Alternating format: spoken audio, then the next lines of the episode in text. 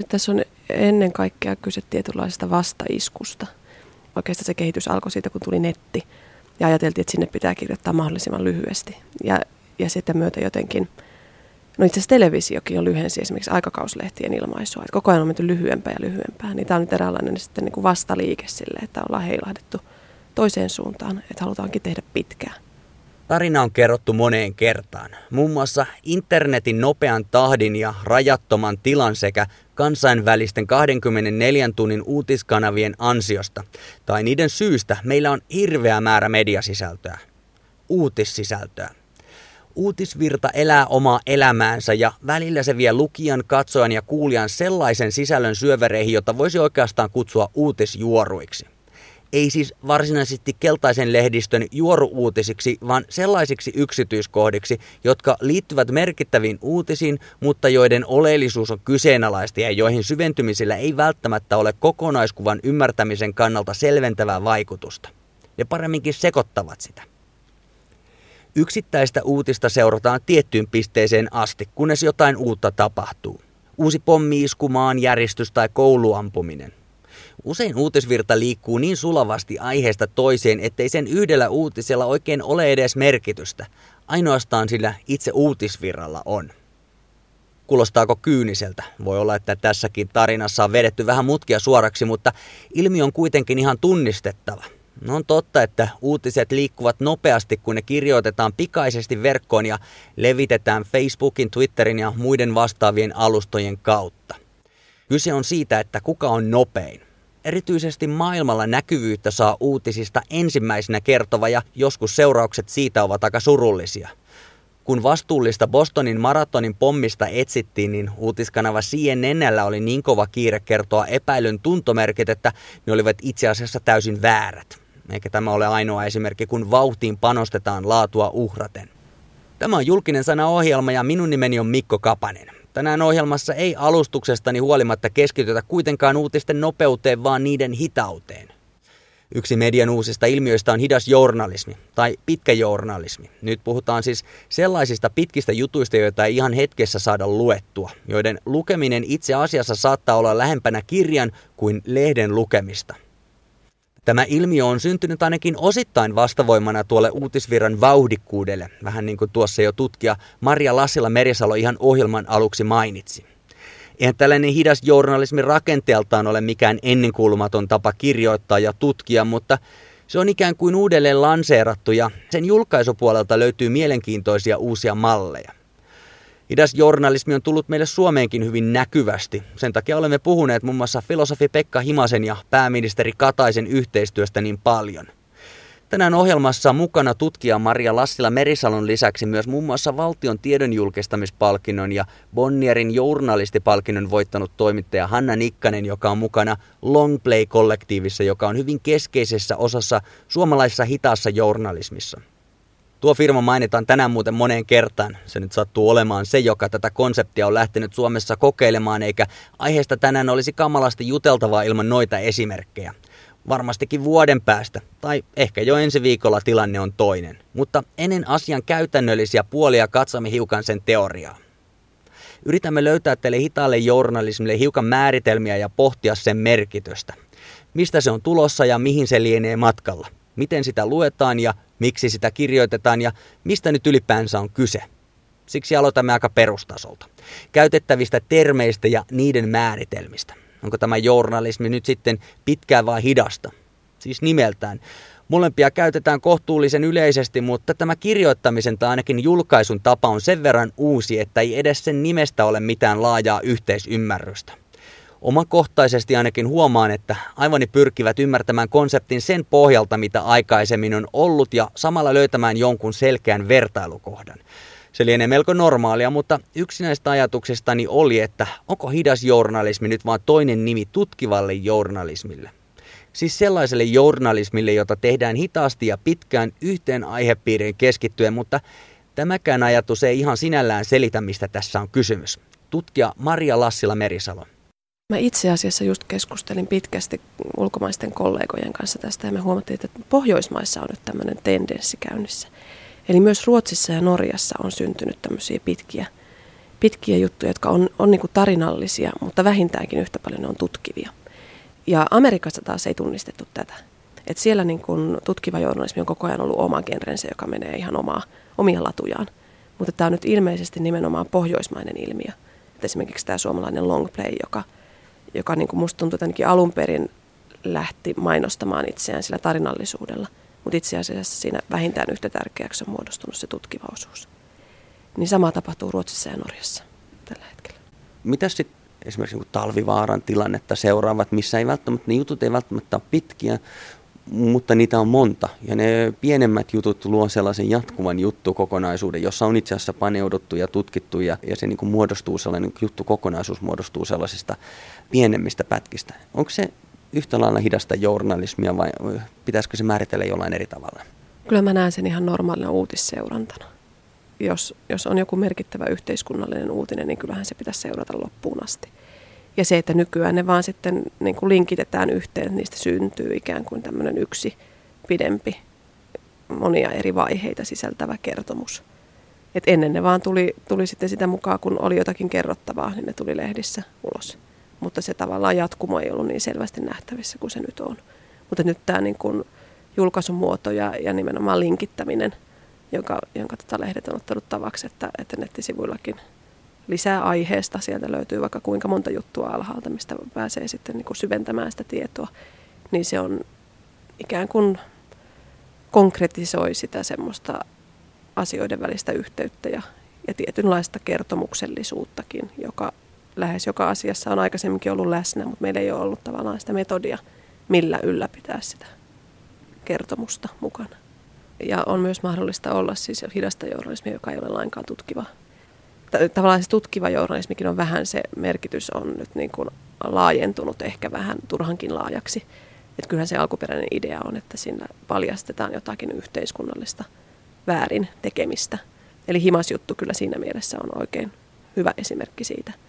Mutta että kaikki, kaikki analyyttinen tai vähänkään syvemmälle menevä journalismi ei välttämättä ole tutkivaa. On olemassa erilaisia asioita, joista tänään on puhuttu ja joista vielä puhutaan, jotka vaikuttavat pitkään journalismiin. Juttujen pituus on paperiaikana ollut hiukan joustavampi, mutta kuten jo mainittu, nettiaikana sisällöt ovat lyhentyneet. Ajatus lienee perustunut pääsääntöisesti siihen, ettei ihmisten ole odotettu jaksavan lukea pitkiä juttuja tietokonetta tuijottaen ja ainakin omakohtaisesti pakko myöntää, että tässä on jotain perää ja se on itselleni pitänyt paikkansa myös kannettavan tietokoneen kohtuullisesta kätevyydestä huolimatta. Mobiililaitteet taas ensimmäisenä mahdollistivat mediasisällön seuraamisen helpommin, mutta aluksi melko pieniltä ruuduilta. Nyt on olemassa erilaisia lukulaitteita e-kirjoille ja taas toisaalta sormia tablettitietokoneita, joiden kanssa nojatuolissa istuessa tai vaikkapa linja-autossa on kivempi lukea pidempääkin tekstiä. Yleensä en kovin innokkaasti lähde teknologisesti määräytyvän mediakäsityksen kärryyn, mutta on täällä kieltämättä ollut tässä asiassa vaikutus, vaikka ei se nyt ihan kehitystä yksin olisi määritellytkään. Pitkä journalismi ei arvatenkaan ole suomalainen keksintö. Englanninkielisessä maailmassa palvelut kuten Byliner ja Atavist julkaisevat pitkiä artikkeleja ja muun muassa Longreads ja Longform jakavat linkkejä suositeltuihin juttuihin – Amazon-yhtiö taas julkaisee valikoidusti eri kirjoittajien juttuja niin kutsuttuina Kindle-singleinä. Tässä esillä on nimenomaan uusi tapa nähdä median ansaintamalli. Myydään juttuja kuten kirjoja. Tai paremminkin kuin edullisia, hiukan lyhyempiä e-kirjoja, mutta ei niin kuin tavallisia lehtijuttuja tai lehtiä myytäisiin. Termi single viittaa tietysti myös musiikin puolelle, mutta tämä julkaisumalli on keskeistä pitkässä tai hitaassa journalismissa – Siis se, miten näitä juttuja tuodaan ihmisten ostettavaksi ja luettaviksi. Tilanteen kehitystä kuvaavaa on myös se, että nyt Yhdysvalloissa politikojulkaisu on palkanut Foreign Policy-lehden päätoimittajan Susan Gleiserin vastaamaan pitkistä jutuistaan. Se kertoo, että tähän alueeseen ollaan valmiita satsaamaan oikeasti rahalla eikä pelkästään juhlapuheissa. Jotta olisimme kuitenkin ihan realistisia, niin on hyvä muistaa, että ison maailman, vaikka nyt näissä esimerkkeissä toistuneen englanninkielisen maailman, jonka ulkopuolelle mekään emme täysin ole jääneet, koska kulutamme paljon sen kielistä mediaa, ja sitten taas toisaalta meidän oman kansallisen mediamme olosuhteet ovat hyvin erilaiset. Suomeksi kirjoitettaessa ei maailmanlaajuista yleisöä voi saada. Ehkä englanniksi tai varmaan myös muilla isommilla kielillä on helpompi julkaista mahdollisesti pienempää kohderyhmää kiinnostavia juttuja taloudellisesti kannattavasti, sillä kun tekstiä pystyy lukemaan merkittävä osa maailmaa saattaa kiinnostuneita kuitenkin löytyä tarpeeksi. Julkaisun lisäksi juttujen suosittelu ja niistä keskustelu ovat suosittua puuhaa. Lyhyet päivitykset, joiden merkitys ei useinkaan jää elämään pitkäksi aikaa, eikä niiden ole tarkoituskaan, ovat symbioottisessa suhteessa pitkien juttujen kanssa. Pitkät jutut löydetään lyhyiden suosituksien ja lehtijuttujen ansiosta, mutta samalla niiden sisällöstä tulee valtavasti aiheita juuri näille kommenteille ja suosituksille sekä lyhyemmille jutuille. Vaikka tänään on puhuttu median vastaiskusta, emme ole varsinaisesti kuitenkaan viitanneet vastakkain asetteluun, vaan kaikesta huolimatta toisiaan täydentäviin median muotoihin. Tämmöinen New York Universityn kerronnallisen journalismin koulutusohjelman johtaja Robert Boynton, professori sieltä, niin hän kertoi ihan tuoreesta tutkimuksesta, jonka mukaan näitä niin kuin longform.org ja Atavist ja muita amerikkalaisia longplayn esikuvia – ää, oli siis selvitetty, että miten niitä juttuja kulutetaan, niin se on itse asiassa todellakin ne viikonloppuillat. Eli se prime time-aika, jolloin katsotaan perinteisesti laatusarjoja televisiosta tai leffoja, niin silloin otetaan ne tabletit esiin ja syvennytään niihin pitkiin juttuihin. Ja yleensä ne myös luetaan kerralla keskittyneesti. Että se, se myös niin tavallaan ohjaa sitä ihmisten mediakulutusta, se juttutyyppi ja juttumuoto nimensä mukaisesti ne hitaat jutut ei ole sellaisia, joita voisi niin lounaan lomassa tai työn ohessa niin napsia menemään, vaan niihin keskitytään ja niihin halutaan keskittyä ja antaa aikaa. Nyt me puhutaan kirjoitetusta journalismista. Voisiko hidas journalismi ihan yhtä hyvin olla jotain äh, radiossa tai itse tekisi äänidokumentteja tai videojuttua tai erilaisia sisältöjä? Voisiko sitä pitää ihan yhtä hyvin hitana journalismina vai onko sitä nimenomaan kirjoitettua nyt? Totta kai ne muodot koko ajan monimuotoistuu, että nimenomaan tabletinkin myötä niin siihen saadaan siihen samaan juttuun periaatteessa kaikkea mahdollista. Siihen saadaan sitä tekstiä, siihen saadaan kuvaa, liikkuvaa kuvaa, ääntä. Eli ne voi olla hyvinkin monimuotoisia, niin kuin periaatteessa kaikkia mahdollisia median muotoja sisältäviä kokonaisuuksia. Meillähän on Suomessa ollut viime vuosina, ja siis tietysti pitkä historia, mutta viime vuosina erityisesti myös kaupoissa näkynyt ja, ja, ja saatavilla, aika helpostikin saatavilla, tällainen pamflettikulttuuri. Osa niistä on, on painettuna kirjoiksi, pienimuotoisiksi kirjoiksi yleensä. Sitten tietysti on myös nyt tullut paljon tällaisia, mitä voi usein ilmaiseksi esimerkiksi ladata netistä. Onko tässä tapahtunut joku hyppy tämän esimerkiksi tämän hitaan journalismin tai niin pamflettikulttuurista? Kuinka paljon niillä on yhteyksiä vai onko ne ö, eri asia? No mä näen ne kyllä oikeastaan aika erillisinä juttuina, että kyllä siinä on joku agenda taustalla, että, että jos sitä ajattelisi niin kuin journalismin genreissä, niin se olisi tämmöistä asianajojournalismia mikä Suomessa kuitenkin periaatteessa on ollut aika vähäistä, että meillä ollaan oltu niin vahvasti sen semmoisen perinteisen objektiivisen journalismin ää, tavallaan siitä pidetty kiinni. Mutta koko ajanhan, kun toimittajan työnkuva muuttuu ja koko oletus siitä, että mitä, mitä toimittajan työhön kuuluu, se on vahvassa murroksessa, niin voi olla, että samalla kun mennään ehkä kohti enemmän tämmöistä asiantuntijajournalismia, niin sitä myötä saattaa myös tulla tämmöistä asian ajo journalismia, joka sitten saattaa johtaa tämmöiseen pamfletti-ilmaisuun. Mm. Ja nythän vaikuttaa ainakin siltä, että kun mä katson erilaista mediaa, ja erityisesti paljon internetissä, johtuen myös siitä, että internetissä on niin paljon tilaa, sinne saa, sinne saa mahtumaan kaikkea, niin meillä on tämä kolumnikulttuuri, on, että kyllähän kolumneja on aina ollut, mutta nythän niitä va- va- vallan on, ja, ja välillä alkaa tulla se, että onko tässä kysymys uutinen vai mielipide, se tulee aika häilyväksi raja kuinka keskeiseksi osaksi kokisit tämän nimenomaan just tällaista tutkivaa tai hidasta journalismia ylipäänsä, että siinä nimenomaan pidetään faktat faktoina ja mielipiteet mielipiteinä ja näin poispäin? No kyllä mä uskon, että, että semmoiseen pitkään juttuun nimenomaan sopii sitä tulkintaa ja analyysiä.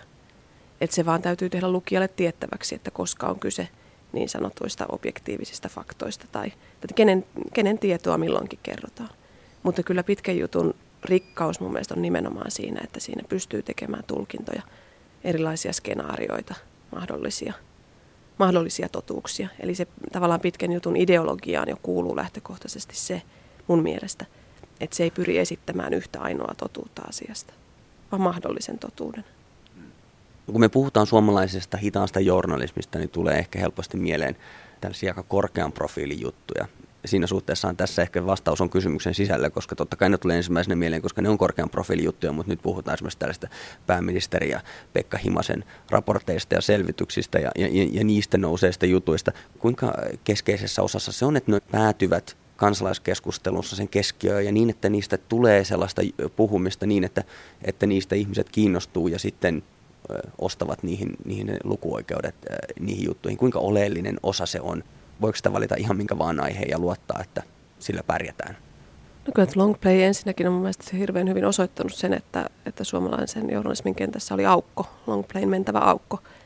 Että kysyntää on ja, ja nimenomaan se, että jutut on ollut niin laadukkaita ja, ja syvälle luotaavia, että, että kyllä se nyt mun mielestä edellyttää totta kai sen substanssin, jotta siitä lähtee niinkin laaja yhteiskunnallinen keskustelu. Että sen täytyy niin kuin viitata ulkopuoliseen todellisuuteen niin järeästi, että siitä, siitä syntyy tällaista keskustelua. Mutta tota, kyllähän pitkiä juttuja on tehty aina. Tosin lehdissäkin se on ollut niin kuin tietty pituusraja, että meillä nyt joku kuukausiliite, esimerkiksi Hesarin kuukausiliite on sieltä 80-luvun alkupuolelta asti tehnyt tämmöisiä kohtalaisen pitkiä juttuja. Mutta toisaalta meiltä Suomesta on puuttunut semmoinen non-fiktio romaanin kokoinen tavallaan kirjoittamismalli, melkeinpä kokonaan. Et meillä on hyvin vähän tämmöisiä tosi tapahtumiin perustuvia, faktuaalisia, kerronnallisia, pidempiä tekstejä ollut. Ja mun oma hypoteesi siitä tai ajatus on se, että meillä on joka tapauksessa meillä on poikkeuksellisen vahva realistisen romaanin perinne Suomessa. Eli meillä on luettu Väinö Linnat ja, ja Laila Hietamiehet toden, todellisina kertomuksina menneisyydestä. Niin kuin Hietamies tai Hirvisaari nykyisin, niin hän on joskus kertonut haastattelussa, että, että hän on kerännyt kirjaan siis tuhottoman määrän taustatietoja ja materiaalia, käynyt arkistoissa ja tonkinut lähteitä. Ja kun kirja tulee ulos, niin ensimmäinen palaute, joka tulee, on se, että se savupiippu sen karjalaisen saunan katolla oli väärässä paikassa. Eli ihmiset lukee sen tekstin totena ja odottaa siltä. Että vaikka hänellä esimerkiksi on niin kuin, ä, fiktiivisiä ihmiskohtaloita ja tarinoita, niin ne sijoittuu hyvin realistiseen todelliseen ympäristöön. Ja mä kuvittelisin, että kun meillä on ollut niin vahva tämä romaanin realistisuus, että meillä ei ole ollut niinkään paljon tarvetta sitten pidemmälle kaunokirjalliselle journalismille.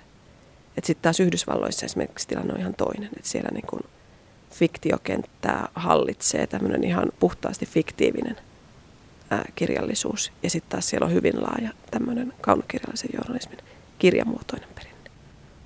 Silloin kun mä oon itse alkanut opiskelemaan reilu kymmenen vuotta sitten, niin tällä alalla jankutettiin sitä, että pitkä muoto on kuollut. Netti tulee ja kaikkien juttujen täytyy olla sellaisia yhden tai kahden kappaleen mittaisia, koska nykyihmisen keskittymisjänne ei kestä pidempään. Toimittaja Hanna Nikkanen kertoo omista kokemuksistaan. Sitä pidettiin totuutena joten ei kenenkään kannattanut tehdä pitkään. Oletettiin, että niitä tapoja myydä sitä lukijalle ei, ei tule enää löytymään.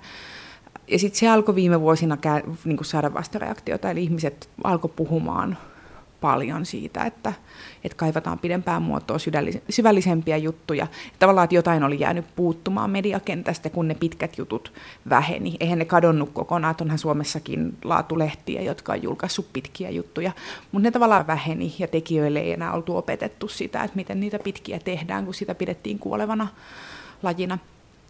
Et se, että se nyt on noussut näkyviin, niin tuntuu, että se johtuu siitä, että ihmisillä on ollut ikävä sitä. Että me ollaan saatu hirveän paljon niin kuin, ylitsevuotavan positiivista palautetta siitä, että ihanaa, että joku nyky-Suomessakin tekee tällaista. Ja siinä mielessä mä uskon, että se on myös tulevaisuuden muoto. Että meillä on ollut takana tällainen 10 tai 20 vuoden hairahdus siihen odotukseen, että, että nykyihminen ei ymmärrä mitään huolellista ja hidasta. Ja nyt se näköjään sitten ymmärtääkin taas. Eli periaatteessa tässä on ehkä se suurempi ero on julkaisemisessa kuin kirjoittamisessa, mitä tässä on nyt tapahtunut tällä hetkellä. Joo, ehdottomasti. Eli se on ollut aika paljon, mä luulen, että se on ollut kyse rahasta, siitä, että on ollut kannattavampaa, tai että on lyhyellä tähtäimellä näyttäytynyt kannattavampana julkaista lyhyitä juttuja, joissa on viihteelliset ja paljon klikkauksia vetävät otsikot. Se on ollut sellainen 90-luvun, 2000-luvun ensin mekan vuosikymmenen ilmiö, että niin kuin kustantajien mielestä tämä on ollut se suunta, johon mennään, mutta se ei ole välttämättä sit ollut kuitenkaan se ainoa tapa rakentaa journalismin menestystarinoita. En mä usko, että tekijät on missään vaiheessa ollut kauhean mielissään siitä, että on, on pitänyt tehdä vaan lyhyttä. Tai että jotenkin, että kirjoittamisen mm, käsite olisi muuttunut tänä aikana kauheasti. Kustannusala on muuttunut. No yksi merkittävä muutos tietysti tässä julkaisussa on, on, on tällainen hieman uudenlainen ansaintamekanismi, se, että mistä sitä rahaa tulee. Ja te esimerkiksi myytte juttuja yksi kerrallaan elektronisessa muodossa. Se, että tämä on uusi käytäntö, on tietysti mielenkiintoista, mutta siinä voi myös sekoittua sitten se, että siitä tulee myös merkittävä tällainen niin kuin uusi, uusi me, niin kuin ikään kuin median uusi ansaintatapa. Onko, onko tässä nyt kysymys että tässä, pystytäänkö tällä pelastamaan median työpaikkoja? Pystytäänkö tällä mahdollisesti jopa luomaan uusia työpaikkoja, vai olette kaikki menossa ostamaan saksalaisia autoja kaikilla rahoilla, mitä tästä niin kuin uudesta ansaintamekanismista on tullut? Että millä tasolla tässä niin kuin ollaan tällä hetkellä? Kyllä mä toivon, että tämän tyyppi tällainen julkaiseminen tulee luomaan uusia työpaikkoja. verkossa maksaminen on edelleen liian vaikeaa. Me edelleen toivottaisiin, että se olisi helpompaa, mutta se on muuttunut muutaman vuoden aikana jo huomattavasti helpommaksi, joten, joten se se tapa, jolla ihmiset suhtautuu siihen, että he voisivat ostaa internetistä jotain halpaa. Eli et, et sen ei tarvitse olla mikään niin kuin 400 euron suksiboksi, joka voidaan ostaa netistä, vaan se voi olla myös muutaman euron hintainen juttu. Siihen ollaan hiljalleen tottumassa, ja ne maksutavat, vaikka ne on puutteellisia, niin ne kehittyy. Ja, ja sen takia siitä tulee siis, että se on mun mielestä väistämätöntä, että siitä tulee luonteva tapa ostaa myös pikkujuttuja netistä. Ihmiset osaa jo ostaa sovelluksia puhelimiinsa aika helposti silleen, että se ei tunnu kauheasti missään, että klikkaa jonkun 99 sentin hintaisen asian omalle puhelimelleen ja vastaavalla tavalla, niin tota, se meidän jutut maksaa yleensä 3,90.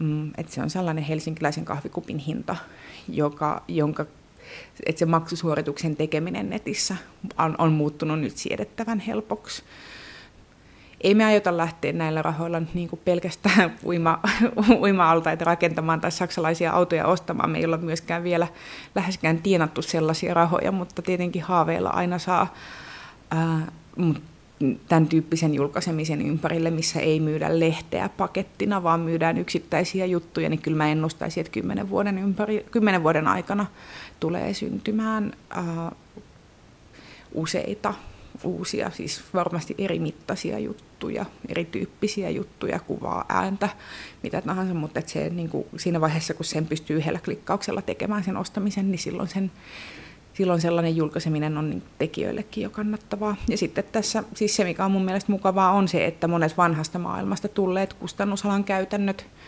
eli, eli esimerkiksi siis nämä kaiken näköiset välittäjät, jotka on ottanut osansa siitä hinnasta – niin ne katoaa. Et se on vähän sama kuin ostaisi jotain reilun kaupan banaaneja siinä toivossa, että tässä nyt on ehkä niin kuin vähän vähemmän nilkkejä välissä ottamassa pelkästään siitä niin kuin bisneksen pyörittämisestä rahaa. Et se on niin kuin enemmän tekijän ja lukijan välinen transaktio.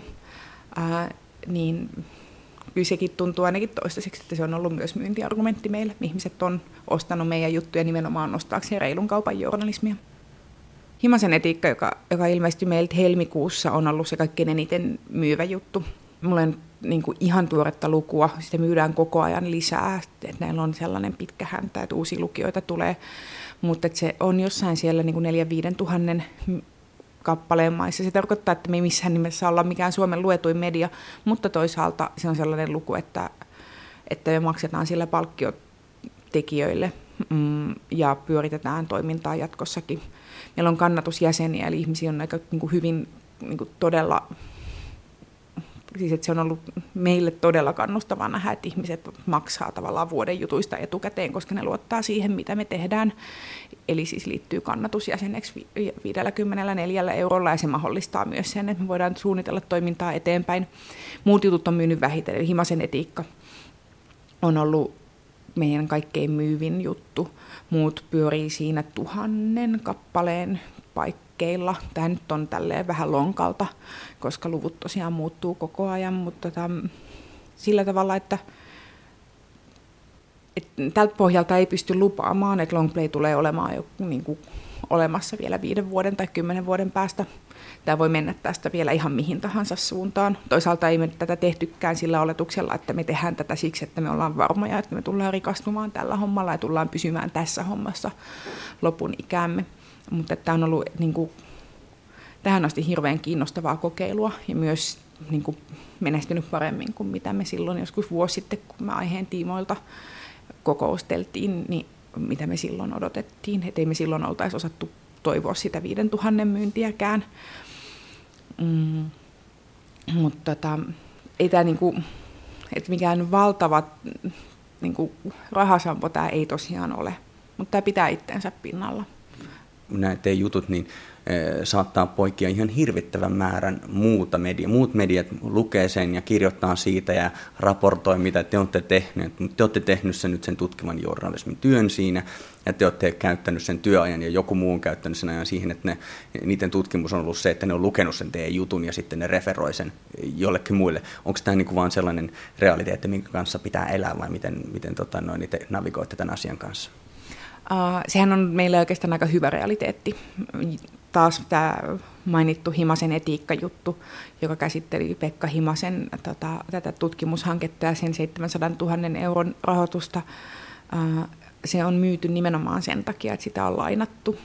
Ähm, että vaikka tavallaan niin voisi valittaa, että muut mediat ratsastaa meidän tekemällä työllä, kun ne tekee siitä jatkojuttuja, mutta on se silti niin kuin ihan yhteiskunnallisesti toivottavaakin, että eri mediat tekee omista näkökulmistaan jatkojuttuja muiden, muiden työstä. Ja kuitenkin sitten se näkyy, että aina kun joku tekee hyvää jatkotyötä meidän hommista, niin osa lukijoista päätyy me, meidän sivuille ja ostaa sen himasen etiikan sieltä. Eli se, niin kuin, sen myynti kasvaa myös samalla, kun, kun sitä niin kuin jatkojalostetaan. Totta kai se on mahdollista, jos me ollaan haavoittuvaisia sille, että jos joku alkaa ihan häikäilemättä päättää ryhtyä varastamaan meidän sisältöjä, mm, julkaisemaan skuuppeja meidän sisällöistä ilman, että vaivautuu lähdettä mainitsemaan, niin sillä tavalla pystyy tavallaan aika paljon sit syömään meidän toimintaedellytyksiä. Kyllä se aina välillä kauhistuttaa, mutta toistaiseksi meidän kokemuksen perusteella tämä ei ole, niin kuin, se ei ole se suurin uhkakuva, mitä meillä on. Eli suomalainen media on parantanut tässä siis ihan viimeisen vuoden parin aikana lähdekäytäntöjään netissä, ja siitä me saadaan olla kyllä tosi kiitollisia, koska vielä muutama vuosi sitten se on ollut sellaista ryöstöviljelyä, että me ei oltaisi välttämättä pystytty pärjäämään siinä maailmassa. Meillä Suomessa ei ole mitään ihan valtavia kirjoittavia tähtijournalisteja. On olemassa arvostettuja kirjoittajia, palkittuja ja kaikin puolin hyviä, mutta kuuluisimmatkin heistä, jos nyt ei kolumnisteja lasketa mukaan, varmaan harvemmin joutuvat hätistelemään nimikirjoituksen pyytäjiä iltalenkin aikana. Kuitenkin esimerkiksi juuri jo muutamaan kertaan mainitun Longplay-palvelun kirjoittajat ainakin suurelta osin ovat sieltä tunnetummasta päästä kun juttuja myydään yhdelle lukijalle kerrallaan, niin kuinka oleelliseksi tulee kirjoittajan oma tunnettuus ja brändi? Ennen Hanna Nikkasta tutkija Maria Lassila Merisalo.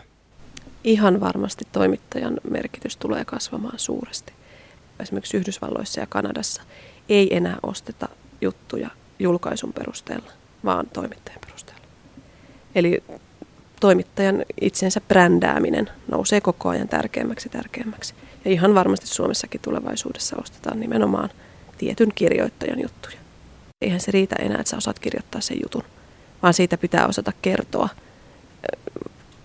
Somessa sitä pitää osata jakaa, pitää osata itse koko ajan laskelmoida sitä, että millä tavalla tulisi olla läsnä. Ja lähtien jo sitten siitä, että jos, jos tosiaan tekee tämmöistä monimuotoista juttua, niin, niin kirjoittamisen lisäksi pitäisi osata kuitenkin jonkun verran vähän kuvata ja ja tehdä audiovisuaalista puolta ja niin edelleen. Et siinä on niin kuin vaatimukset toimittajan ammattitaitoon tai semmoiseen niin menestykseen on kasvanut aivan hirveästi. Et jos ajattelee toisaalta sitten semmoisia, niin ketkä oli ennen vanhaa semmoisia nimekkäitä tai, tai niin kuin bränditoimittajia, niin se tuli ihan toisenlaisista asioista. Että jos ajatellaan jotain Matti Jämsää tai, tai Veikko Ennalaa tai, tai tämmöisiä suuria nimiä, niin heillähän se oli niin kuin – ne, ne hurjat jutut, joita he teki, tai erilaiset tai sokeraavat, mutta sitten sen ohella myös semmoinen niiden ulkopuolinen no, asia, josta nyt niin kuin ei ole mikään salaisuus kenellekään, että kyllähän suomalaisen journalismin historia tuonne 80-luvulla asti on varsin kostea. Eli mä uskon siihen, että tämmöisten sankaritoimittajienkin siitä brändistä iso osa tuli siitä, mitä kaikkea he teki kännissä. Toilaili siinä niin kuin sen, sen itse jutun teon ulkopuolella tai siellä juttukeikoilla – että ihan yhtä suuri merkitys kuin sillä, että joku teki jutun, oli se, sillä, että mitä kaikkea hän teki sen jutun teon ohessa. Mutta semmoisia sankaritoimittajia ei varmaan enää tule. Että sitten se täytyy tavallaan se brändi rakentaa jollakin muulla keinoilla ja se tulee nimenomaan sillä lisääntyneellä professionaalisuudella ja sillä ammatillisuudella. Kun ennen vanhaa se brändi tuli tavallaan ikään kuin päinvastaisista. Kun Longplay aloitti, niin kyllähän sen huomasi, että aika lailla ihmiset hakeutu sinne ää, tekijäesittelysivulle katsomaan, että ketkä tätä tekee. Että se, ainakin se ensimmäinen päätös siitä, ostetaanko juttuja, että niin kuin näkeekö sen vaivan, että menee verkkopankkiin ja, ja maksaa 3,90 siitä jutusta, niin se tehdään, sitä ei tehdä, jos ei ole jonkunlaista laadun taetta. Ja siinä niin kuin varmasti auttoi se, että meidän, että meidän kahdeksasta Longplay-kollektiivin jäsenestä tavallaan kaikki on omalla, omalla tavallaan tai omalla erityisalallaan tunnettuja mm, ja luotettuja ja on tehnyt ennenkin pitkää ja huolellista ja on niin kuin profiloitunut laatuun. Eli sillä tavalla totta kai sen henkilöbrändi vaikuttaa siihen, että ostaako joku jutun. Toisaalta mä käyn aika paljon opettamassa mm, toimittajaopiskelijoita ja jopa niin kuin nuorempia niin kuin medialinjojen lukiolaisia ja, ja tällaisia. Ja heille korostetaan nykyään ehkä vähän liikaakin sitä itse brändäämistä. Ja sen takia mä oon oppinut nyt tässä vähän aina puhumaan sitä vastaan ei siinä ole sit kuitenkaan kyse siitä, että töitä tehdessään kannattaisi, että kannattaisi olla huolissa, että kun olen juuri, juuri valmistunut, niin nyt täytyy tehdä jotain mahdollisimman näkyvää, jotta minulla olisi henkilöbrändi, jotta minun juttuni menisivät kaupaksi.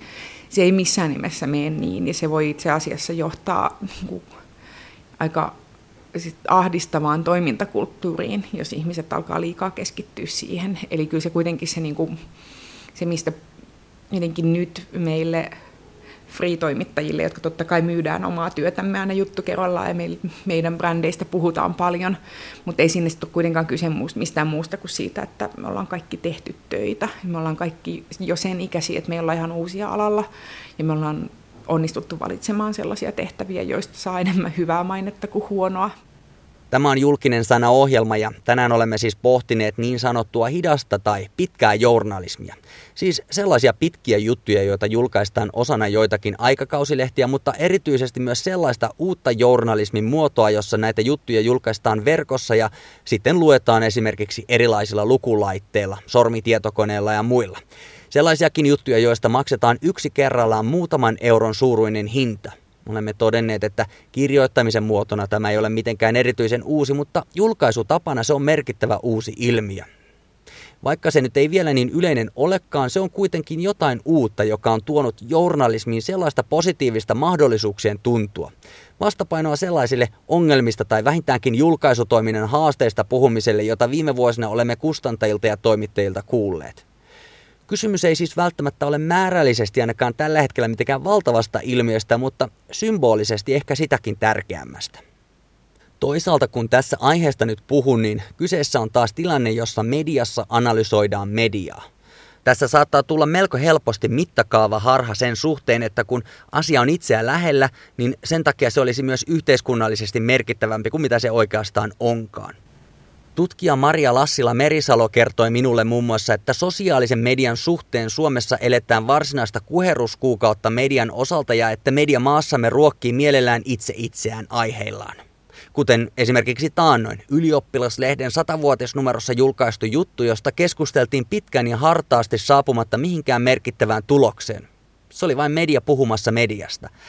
Onko tämä nyt sitten lisää sitä samaa vai onko tässä aidosti jotain uutta? Maria Lassila Merisalo. No totta kai siis täällä ollaan nyt Hämeenlinnassa ja Hämeen, tämä paikallinen maakuntalehti Hämeen Sanomat on alkanut myydä kalastustarvikkeita. Että se elanto täytyy saada jostakin. Ja ilman muuta mun mielestä se on ihan ok, että, että en mä niin tätä hidasta journalismia esimerkiksi näe mitenkään harhaanjohtavana tai, tai petollisena tai mitenkään tässä nyt yritettäisiin niin täysin vanhaa asiaa jotenkin nimittää uudella nimellä, vaan sen takia, että se myisi tai muuta. Että kyllähän tässä on uusia elementtejä. Nämä on entistä pidempiä nämä jutut. Koko niin kuin kertajulkaisumuoto, että voi ostaa vain yhden jutun kerrallaan, niin kyllähän se on suomalaisessa journalismissa uutta. Että kyllä se on ihan perusteltua käyttää uutta termiä. Mä en lähtisi tekemään kauhean tiukkoja määritelmiä millekään journalismin tyypille nyt, kun vielä ihan selvästi on niin hakemista. Me, me hirveän mielellään kokeillaan. Meillä on nyt se uuden yrityksen tai siis tällaisen niin kuin uuden yhdessä perustetun nyrkkipajan ilo, että me voidaan kokeilla erilaisia asioita, me voidaan tehdä yhdestä jutusta äänikirja, koska se on hauska kokeilla ja katsoa, että, että oliko tämä nyt sitten sellainen, jota kannattaa jatkaa. Ja meillä ei ole vielä mitään kauhean niin kuin massiivisia hitaita hallintorakenteita, jotka vaikeuttaisi kokeilua. Mutta se myös tarkoittaa, että jos nyt alkaisi aitaamaan sitä, tai että alkaisi jotenkin silleen permanenttussilla piirtämään niitä rajoja sen ympärille, että mitä me tehdään, mikä on meidän juttu, niin se olisi väärin, koska sitten kuitenkin niistä karsinoista tai niistä aidoista tullaan menemään vielä vähän läpi. meillä tällä hetkellä meillä esimerkiksi ei ole kauheasti mitään kuvapainotteista. Tosin tässä viimeisessä Riku Siivosen jutussa, joka tosiaan tuli myös äänikirjana, niin siihen liittyy myös sit meidän nettisivuilla ihan, ihan ilmaiseksi jaossa olevat kuvat, mutta se on meidän ensimmäinen siirtymä siihen suuntaan. Se liittyy eniten teknisiin rajoituksiin. Eli me nyt pelataan sen puitteissa, että miten me voidaan noita meidän niin e-kirjamuotoja myydä niin, että ne toimisi mahdollisimman monessa eri laitteessa. Ja koska maailma ei ole valmis, niin me ei voida käyttää siellä hirveän luovasti ääntä ja kuvaa ja videota. Toki se olisi kivaa, jos, jos me pystyttäisiin ja jos löytyisi joku hauska tyyppi, jolla on siihen aikaa, niin tietenkin me laajennettaisiin niihin suuntiin. Ähm, mutta tämä on vähän, että, on niinku, että meidän toimintaeetos on nyt vähän sellainen, että me ei olla itse määritelty itsellemme sitä, mm, että mikä on, minkälainen meidän juttu on. Ähm, tällä hetkellä se on yli 40 000 merkkiä pitkä tekstipainotteinen juttu, jolla voidaan sitten leikkiä sellaisin tavoin, mihin meillä nyt on niinku resursseja ja, mihin, ja teknisiä mahdollisuuksia. Toimittaja Hanna Nikkanen.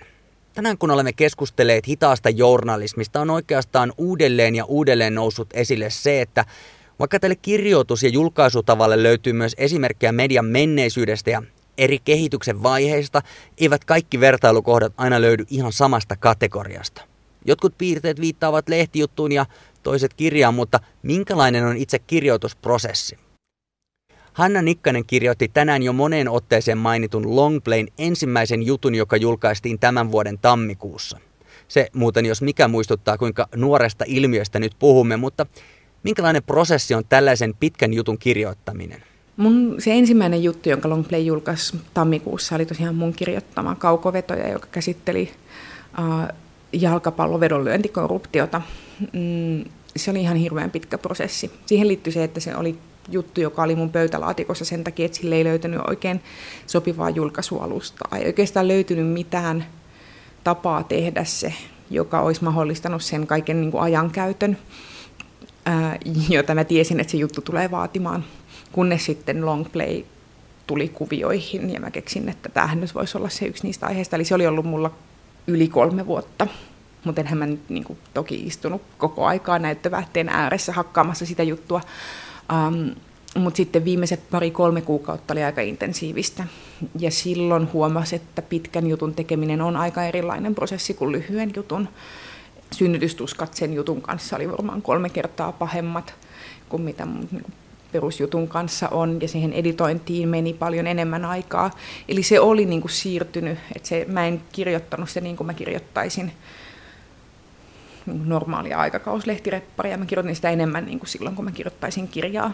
Ja siinä on myös se ero, että mä pystyn saamaan aikakauslehtijutun ilman, että mä olen sen jälkeen ihan hajalla siitä, niin kuin, siitä prosessin kuluttavuudesta, mutta kirjan lopettaminen on aina ihan kamalaa. Mä huomasin, että se kaukovetojen tekeminen oli enemmän, se muistutti sitä kirjan viimeistelyä. Toimittaja Hanna Nikkanen. Tämä on julkinen sana ohjelma ja tänään myös tutkija Maria Lassila Merisalo on ollut kanssamme keskustelemassa hitaasta journalismista, joka on ollut tämän ja viime vuosien yksi merkittävimmistä uusista mediailmiöistä. Minun nimeni on Mikko Kapanen ja johtuen siitä, että aihe on melko uusi, olemme tänään yrittäneet määritellä sitä teoriassa ja ymmärtää sitä käytännössä. Olemme pohtineet uutta ansaintalogiikkaa, juttujen myymistä yksi kerrallaan ja yhdelle lukijalle kerrallaan. Tässä korostuu kirjoittajan oma henkilökohtainen brändi enemmän kuin aikaisemmin, jolloin media on ollut eri lehtien ja kanavien brändin varassa. Onko se, että tunnettu journalisti saa juttunsa helpommin näkyviin kuin tuntematon ongelma? Onko se epäreilua? No se on yhtä epäreilua kuin vaikka se, että J. Karjalaisen comeback-levy myy enemmän kuin jonkun aloittelevan laulajan levy.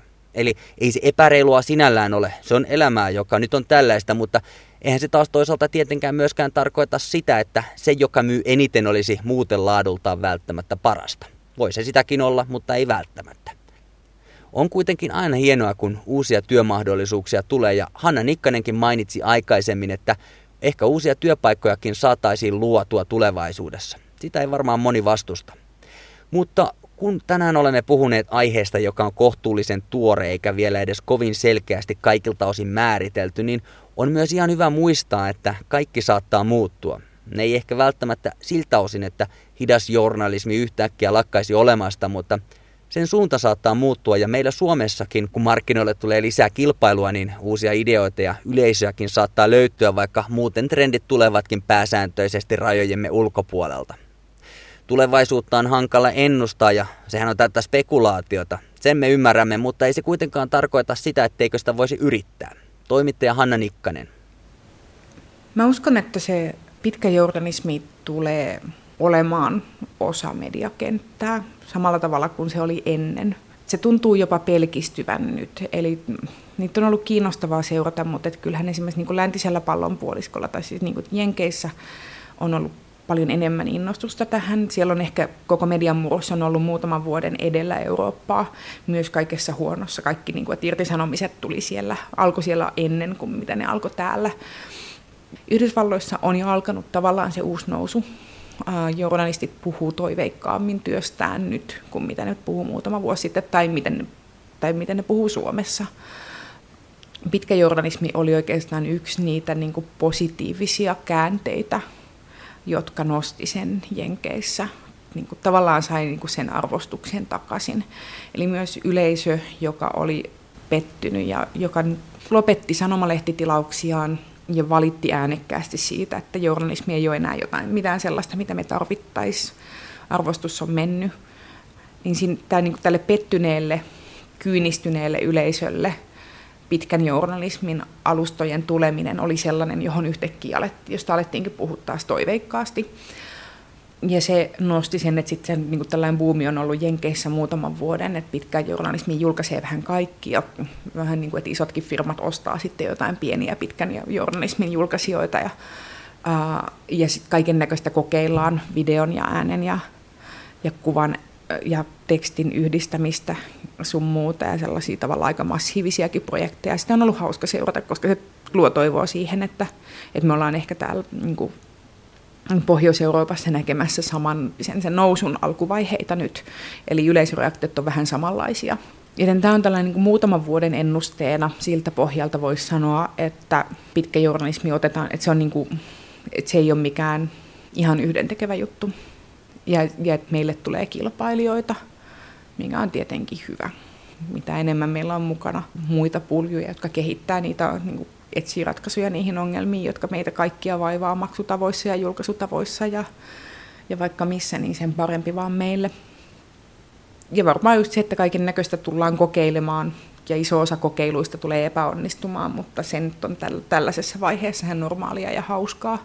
Että se, että me jossain vaiheessa julkaistaan – vaikka videota tai just tehdään äänikirjoja tai, tai mitä vaan, niin se on vähän silleen, vähän ammuskellaan ympäriinsä ja meillä on ihan hauskaa sitä tehdessä. Ja osa näistä, osa näistä kokeiluista tulee sitten muodostumaan pysyväksi osaksi mediakenttää, iso osa ei. Kyllä mä uskon, että tuollaisia niin pitkiä juttuja, minkälaisina me nyt pidetään yli 40 000 merkin juttui, niin niiden tekijöille on enemmän hommia kymmenen vuoden päästä kuin mitä oli vaikka viisi vuotta sitten.